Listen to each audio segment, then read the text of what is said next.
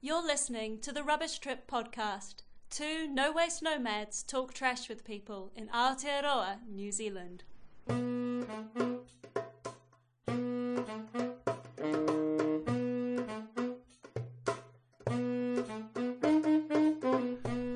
Katrina Wolff is the creator of Blue Borage, a business in Auckland through which she supports households, schools, workplaces, and communities to develop and sustain on site edible gardens and to compost their way to beautiful soil.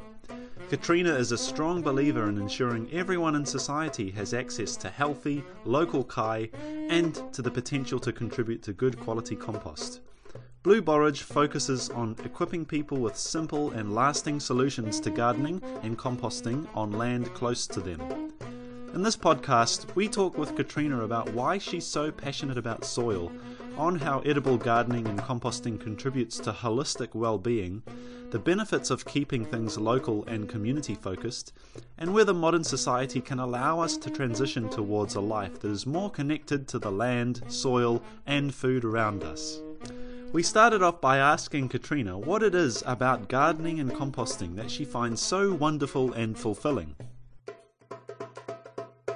On a sort of superficial, simplistic level, I often look out at my garden and kind of think, you know, it's my pantry and it's my gym and it's my park, it's my flower shop, it's my chill out zone. But then on a deeper level, there's also this there's a spiritual connection to the process of nature through my garden. So it's almost become like a sacred place, like a not a church or a temple, but it, it's a really it, it's a place of peace, a place of meditation, but it's an active meditation. So it's both functional on a sort of superficial level, but also a very deep level that it's quite challenging to describe. Yeah.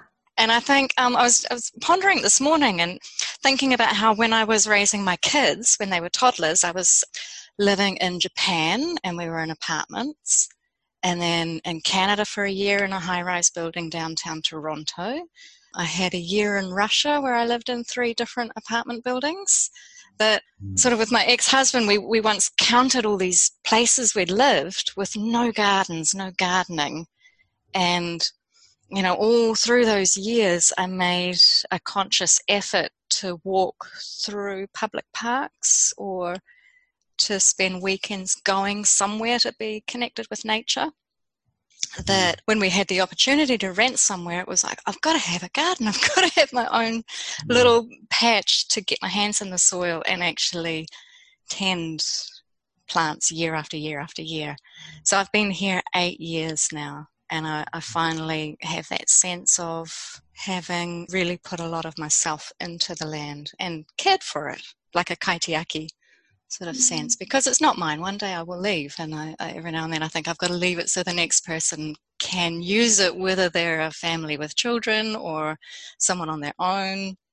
Yeah, the, the, the garden is a massive part of where I live.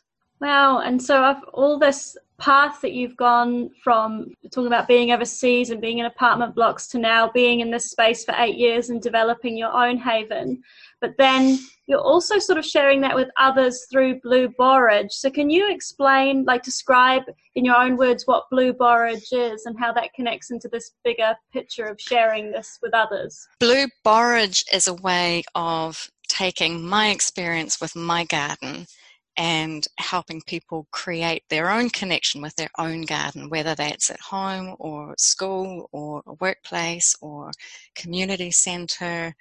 And I think there's a, a real potential out there for people like for example where i'm gardening at green bay community house it was a year ago that i went there needing somewhere to get my hands in the soil because yeah I, I, didn't want to teach gardening from my home place. I needed to keep a little bit of privacy around it.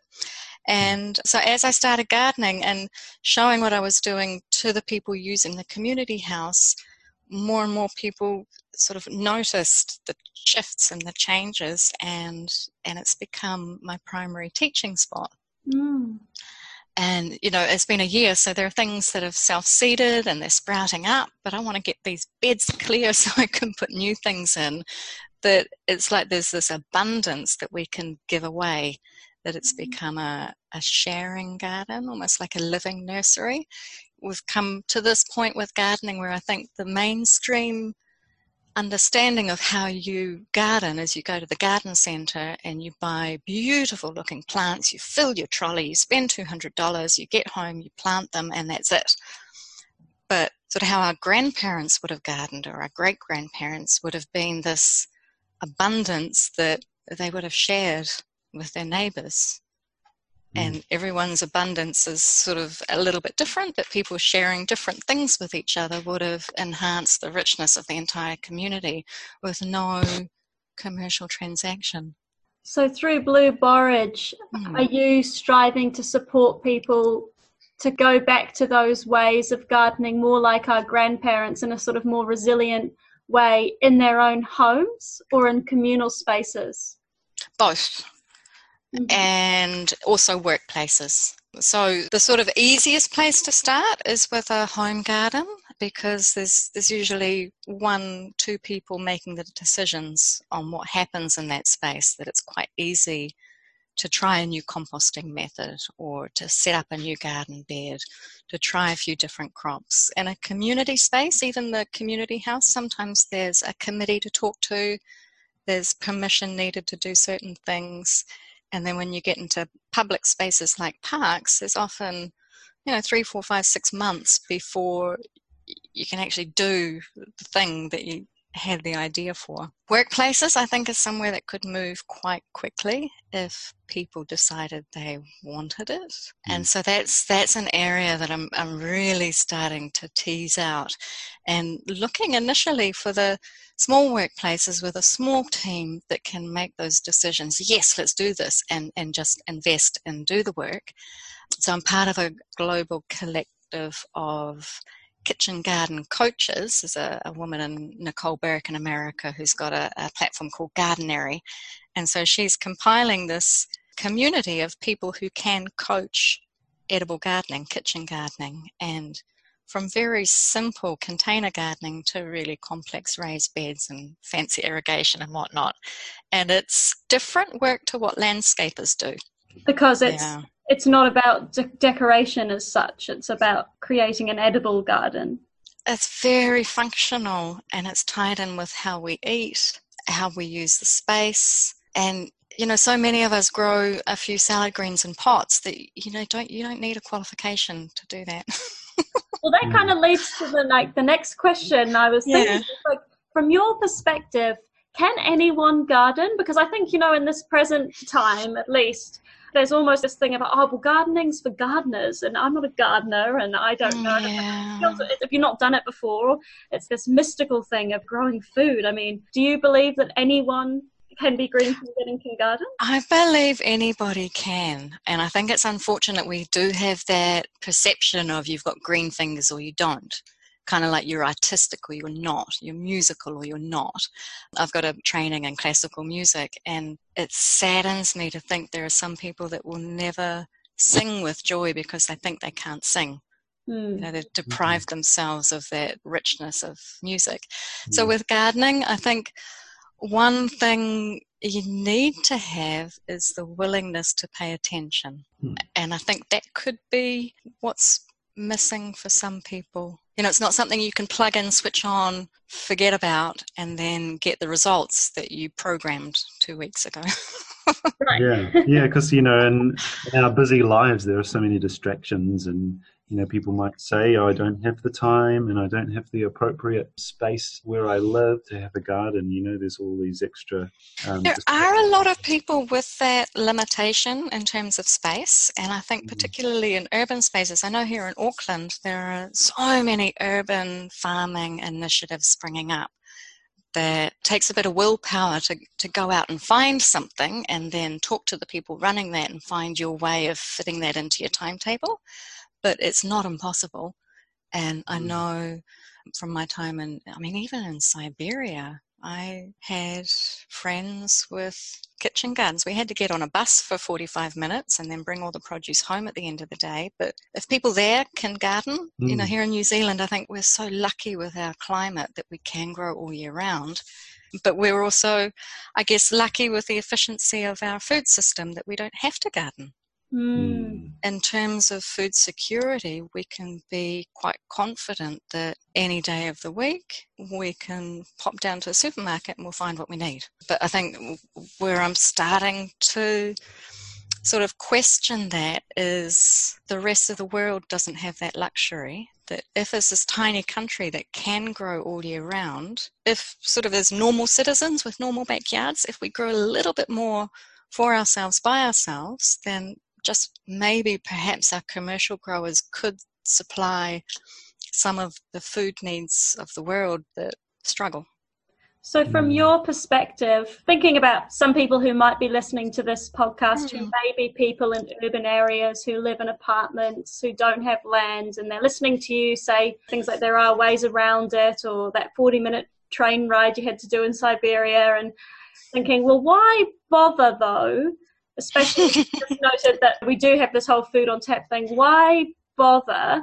And are you saying, apart from the spiritual and so on benefits that you mentioned at the beginning of your garden, that there's also a political element to it, or a food sovereignty or resilience element to it? Or is there another thing? Oh, good question. I think there's a subtle shift in our economic the way the way the food system is set up economically that will start to shift and perhaps already is shifting with the likes of farmers markets where you can go and you can meet the person who grew the food and know that the money you're spending is going to that person and not a number of middlemen and logistics and admin and transport and all that. Mm. Yeah, it's such a difficult one. Like I'm connected with For the Love of Bees quite mm. um, quite closely as a as a collaborator, and I know that their urban market garden, OMG Organic Market Garden on Symonds Street, this is, is like Northland, this, right? Just for people who are yeah, yeah. Sorry. Yeah. Um, um, so that's this sort of beautiful example of what's possible. But what their vision is that there is one of those within walking distance, no matter where you live in mm. the city. Yeah. That for those inner city dwellers, it's not a case of, well, that would be, that's too hard. I can't get up there or it doesn't work for me. But, well, imagine if we shifted our thinking to say we need one of these within walking distance wherever you live.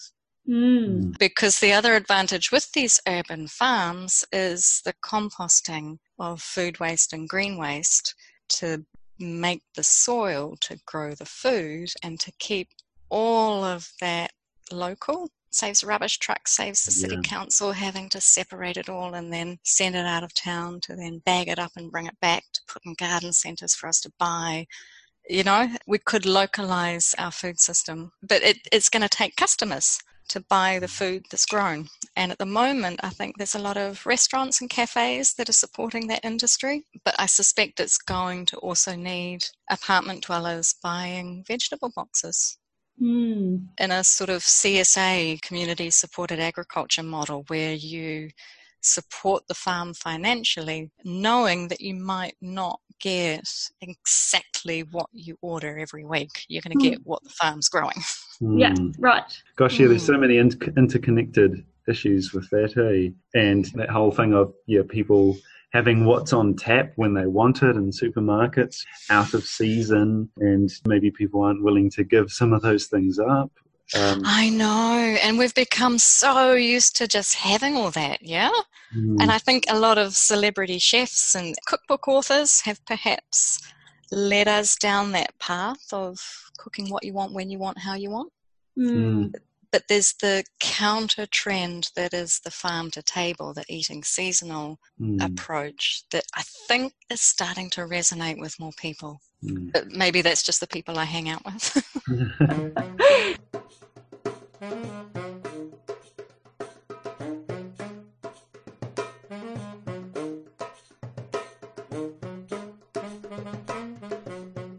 if we go back to the urban people in the apartment blocks, sorry, Yes. they may not be able to garden and they can still get their food on tap um, whenever they want.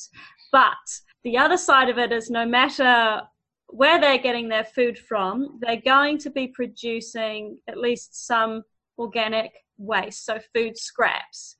Mm. So if they're not gardening, the next question is, well, what's happening with those food scraps? Because Mm. probably not composting. So we know that in New Zealand, about 30% of the average household bin is organic waste, mostly food waste. And so there's been a drive across the country to do something about this, to divert this from landfill. And a lot of people have been calling for councils to offer municipal collections of food waste and then do sort of municipal large scale composting of food scraps and green waste across the country. So, what are your thoughts on that in light of this urban predicament of not having anywhere to put our food scraps and then having that go to landfill and produce methane and leachate and so on? hmm It's a complex issue, and I think as well as the food scraps are going into landfill, there's also the food scraps that are being lost down in sinkerators. Oh, God, Mm. yes. Yeah, I've, I've been told where it ends up and what it's used for and the whole process. And I do have concerns about the load that places on a growing, like I'm in Auckland, the growing city and the infrastructure to process all that volume of stuff under the road.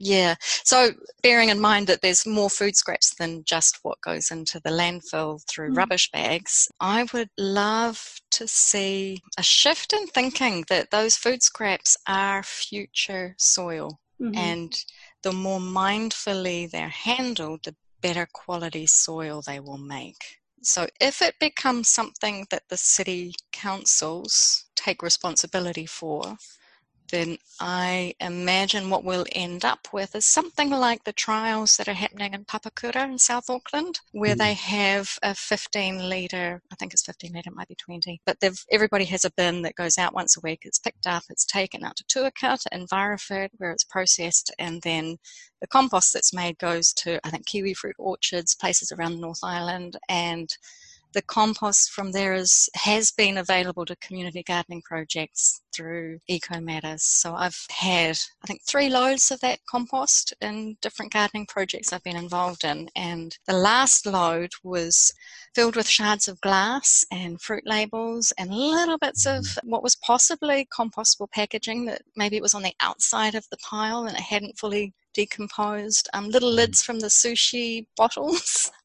No, Mm. just bits and pieces in the soil that I was surprised to see. Mm. Yeah. Well, that's interesting because we've been to a couple of the commercial composts around the country from municipal collections, and we won't say where. And both times, looking at these mounds of quote unquote compost and organic stuff, just full of bits of plastic. And then you think that breaks down over time, and it, even if it's not visible, but it is visible, but even if it weren't, it's still there contaminating the soils. Personally, we wouldn't buy that compost back and put it on our if we had land. Personally, and, and that's uh, Yeah. non-circular. It's not a loop anymore, is it? If you've got nowhere to put this soil, it's sort of not really a circular approach. Well, there's there's always somebody who will take it and grow food, and then the food that we buy in supermarkets, how do we know what it's grown in? Yeah, Mm. yeah, that's right. There's a high chance we are consuming produce grown in that soil. Yeah. Yeah, So coming back to, you know, that's that's the outcome I see if cities take on the responsibility for this food waste collection, which is highly likely because we all know it has to happen one way or another. The alternative, and it's something that resonates with a lot of oh, I've been following a guy, Jeremy Rifkin, on the third industrial revolution and how we need to very rapidly step into this sharing mentality rather than top down progress, it needs to be lateral, and how we could just make this shift so quickly with the right mindset. And two platforms online that would help this with composting uh, ShareWaste and MakeSoil. Mm. Uh, so I'm a compost host on both. hmm And here in New Zealand, ShareWaste has been officially supported by the Compost Collective, which I think is funded by Auckland Council. And so when you Google ShareWaste, you get taken to the Compost Collective, which shows you the New Zealand map of who's a host. And you can for an apartment dweller you can create an account as a donor and find someone to drop your scraps off to and the thing I like about this model is that it sets up a line of communication between two individuals with no third party, no financial transaction. And so when I've had donors connect, uh, contact me to ask about dropping stuff off, we then have a conversation that, you know, I don't want the compostable packaging. I don't want meat. I, I actually don't want anyone's bokashi, but there are a few things that I will take. So I think downtown there are or in any city there are enough people with space for a compost bin or two that there is there is a way to absorb a lot of those food scraps um, mm. the other platform is MakeSoil, and it's a little different to ShareWaste. Just when you they hear the two names side by side, MakeSoil is about making something that's used to grow.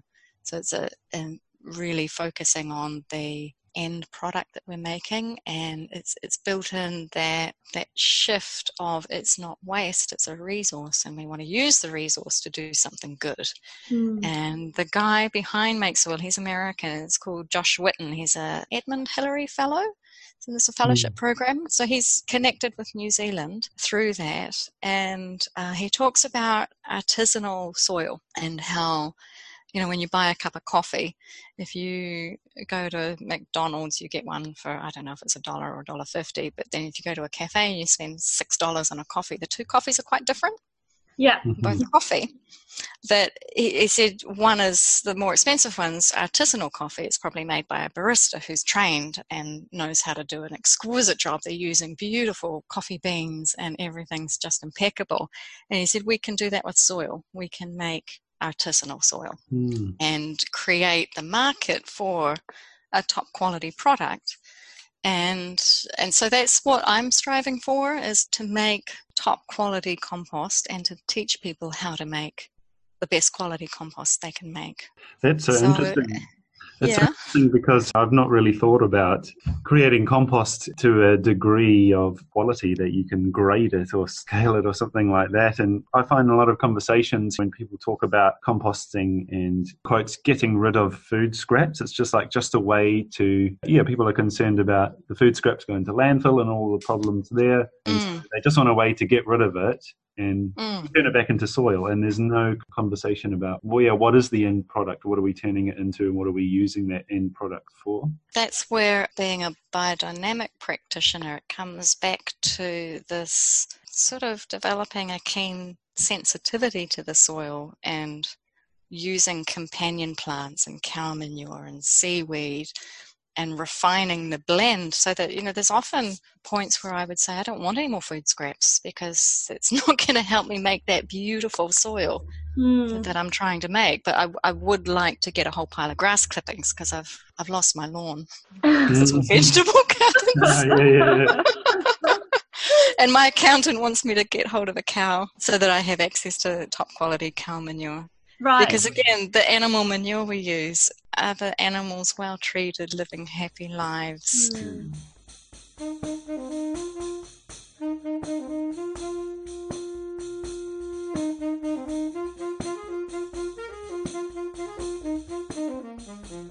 You were talking about how MakeSoil is similar to ShareWaste in that it's linking people up who've got food scraps and so on with mm. Compost, but then they also have this side that's sort of about democratizing access to compost bins in the first place. Yes, yeah. So one of the things, Josh Witten, who's the guy behind MakeSoil, he had, I think he calls it like a spiritual awakening. It's like the, the potential of transformation through compost. Mm. He was just mesmerized by this. And so his aim is to make that experience accessible to anyone. Mm. And his feeling is that part of making that really pleasurable for people is making sure the compost bin itself is aesthetically pleasing to look at. Mm. So, you know, rather than these ugly black plastic bins that we all seem to end up yeah. with, that if if you had something that was made with love by a carpenter and the detail was beautiful and it was rodent proof, so you could open it and know that you weren't going to be greeted by someone you didn't really want to see, then his I mean, the way I've sort of interpreted what he's saying is actually bringing compost bins from the back corner of the garden and putting them on the front yard. Mm. as a statement of attractive garden furniture. And so I have yet to make one of his soil maker bins. I'm not very good with DIY stuff, so I'm looking for a carpenter to give me a hand with that. But mm. from the photos, it looks like they're easy to open, they're easy to add the food scraps, they're easy to turn, they're easy to take the soil out, and they're just gorgeous.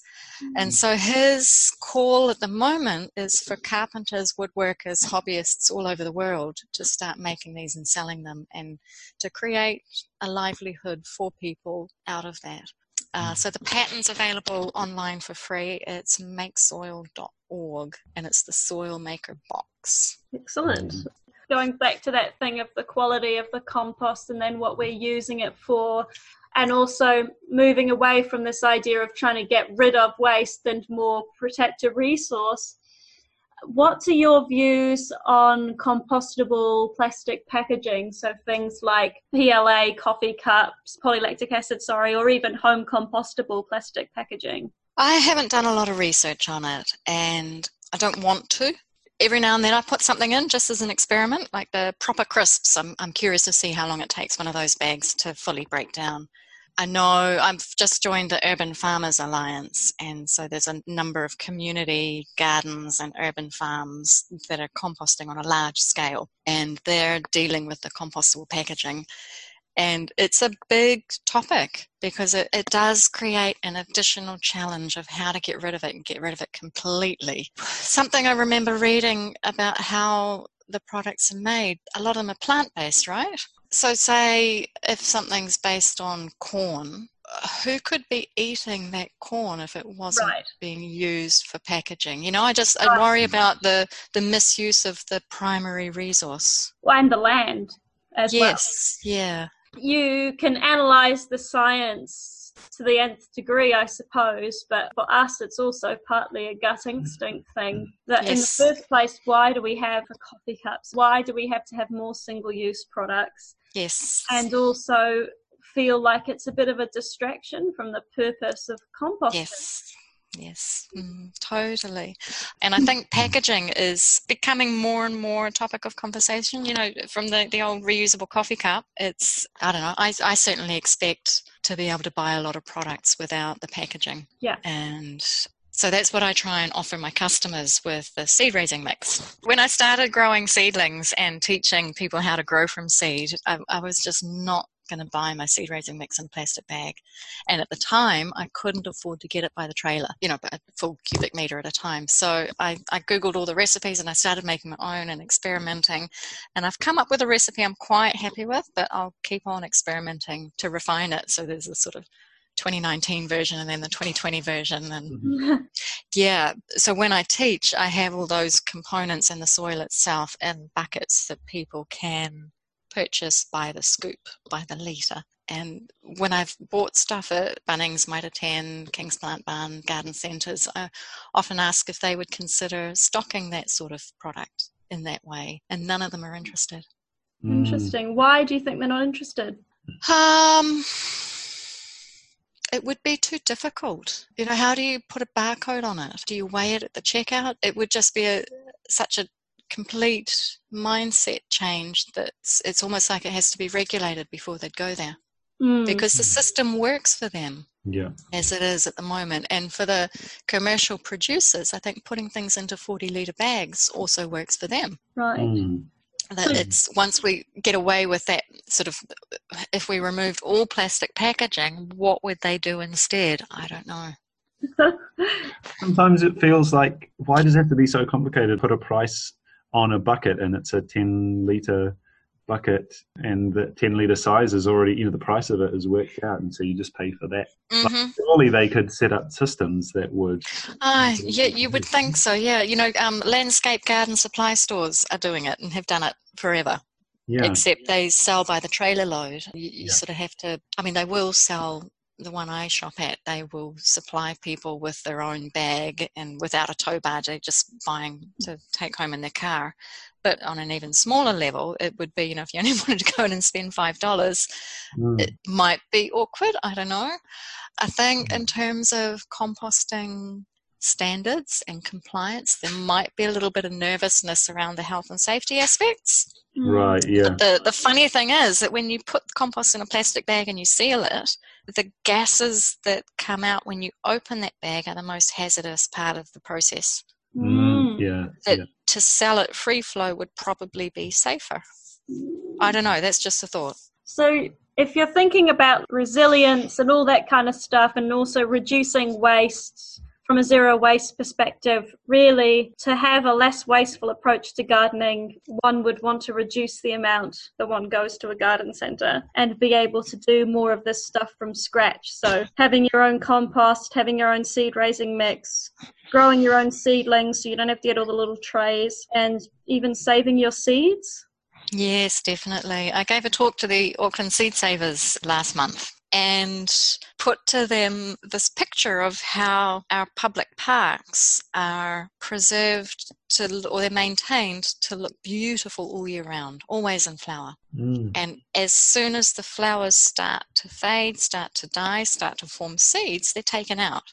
So, as non gardening people enjoying those parks, they don't actually see the full life cycle of the flowers. And so I- I said to the Seed Saver group, imagine if we could encourage parks and gardens and public places to have little signs on just a few plants with, you know, saving seeds to act as a tool to teach people what those seeds actually look like. And so it becomes more visible that that full life cycle of a plant can be valued, appreciated, and it can be visible that, you know, it's not a sign of death, it's not ugly, it's not something to be disposed of because it's no longer flowering. So, yeah, saving seeds is a massive part of gardening, and it's a skill that a lot of people I meet are baffled by. It's not a lost skill, but it's not one that's often practiced.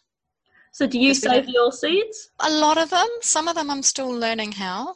Hmm But yeah, and my storage systems aren't so good. So I've got jars all over the place and envelopes, and some of them get labeled and some don't. And I love seed shopping, I admit. The, Yeah. the seed catalogs, I, yeah. So I'll probably always have a blend of saved seeds and new seeds.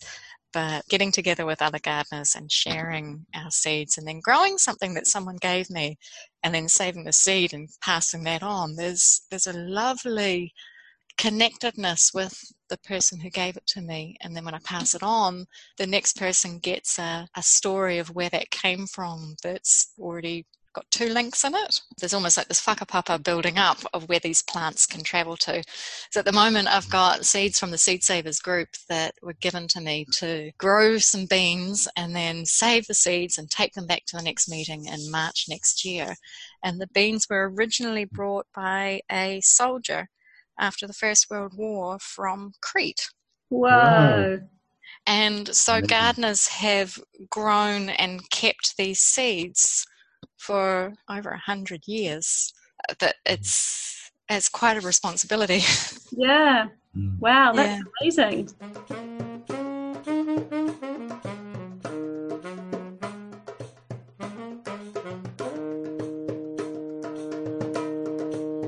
There's another aspect of what I do, which is the work experience with a student from a special needs school. So, the vision statement I wrote a year ago when I started my business was empowering collective responsibility for soil health of the planet to enable good food to be grown in resilient communities with well paid jobs for all, whether neurotypical or not, in a localized food economy, increasing our spiritual connection to the land through biodynamics is a form of regenerative agriculture. So I spent six years working in disability support services.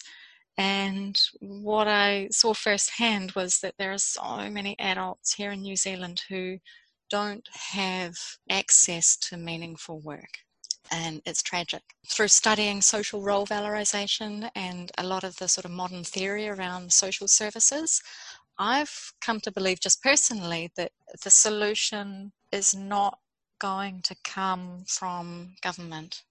Mm. It's almost like you can't fix the problem with the system that created it. And so, as a small business, what I do is work with one student from a special needs school. She's 21 and she comes gardening with me. She's, I guess you could call her an apprentice.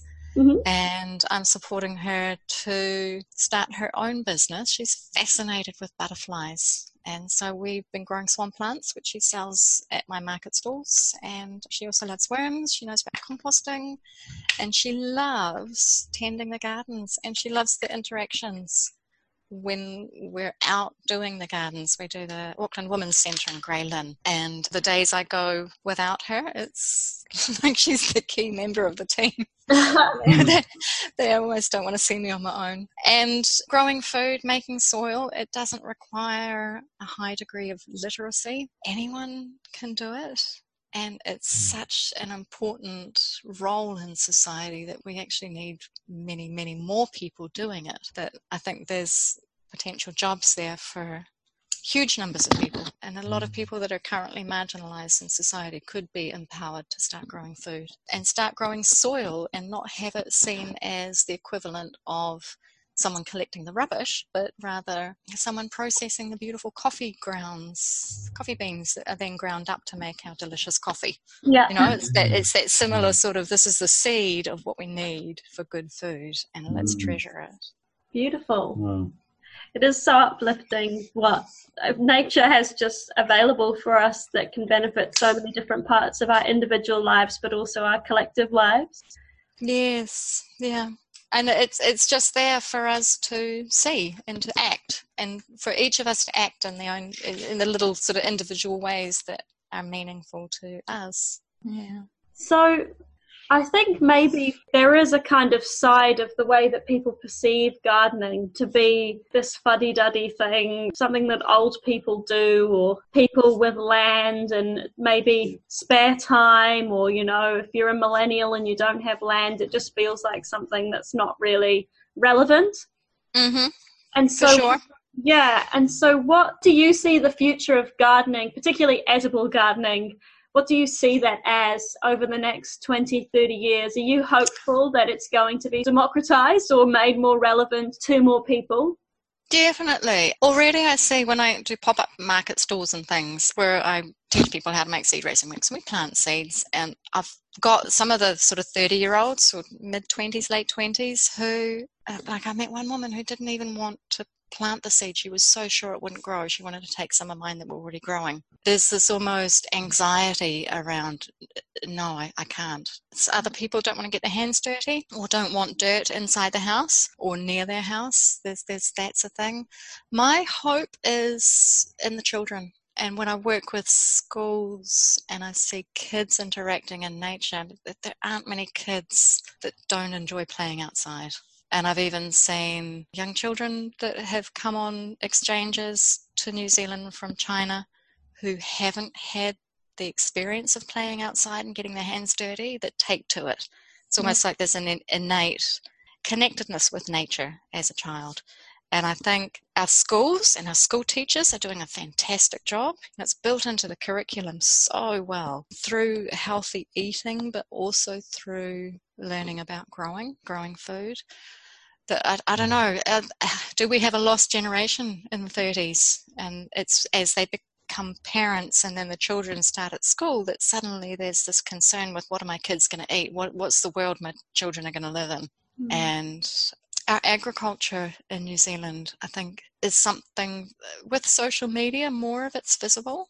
And there are more and more documentaries showing how our food is grown that mm. I think more people are starting to go, oh, I, I don't know that I, I, want you know i don't know how i feel about chemical agriculture or chemical fertilizers and so one solution to that conundrum is to start growing yourself mm. so 20 years from now the vision that For the Love of Bees has, where everybody has a, a, the equivalent of the organic market garden within walking distance, I think that's totally doable. My vision of, of workplaces hmm. supporting their staff with edible gardens on site and having teaching spaces at work that staff, customers, families can all come and learn to grow food. That's also totally doable, especially workplaces where there's already food being prepared, so there are food scraps on site early mm. childhood centres, retirement homes, tertiary institutions with cafeterias and things, you know, like golf courses, mm. places where, where there's a lot of land spare that could have beautiful edible gardens installed and maintained. Mm. It's like connecting the dots, isn't it? You know, there's all these spaces that we could just expand the idea to. And, you know, and you said schools and primary schools, they have fantastic inclusion of gardening and, and that sort of thing in, in the curriculum. But there's all these other spaces that when the kids grow up and move out into, they're not seeing that same thing. So it's filling in those gaps so that it's around us more, isn't it? Yes, yeah. And then, I mean, imagine if you went to a conference or I don't know meditation retreat or a yoga center or somewhere and you you're going there for the purpose of learning something but as you walk around, you see food being grown, and then when you get your meal, you're told that it's all grown on site. And then, mm. sort of while you're there, the composting is just a natural part of how the food scraps are managed. That I think that sort of experience can have a profound effect to mm. to see it working, mm. and and then people could go home and sort of implement some aspects of it.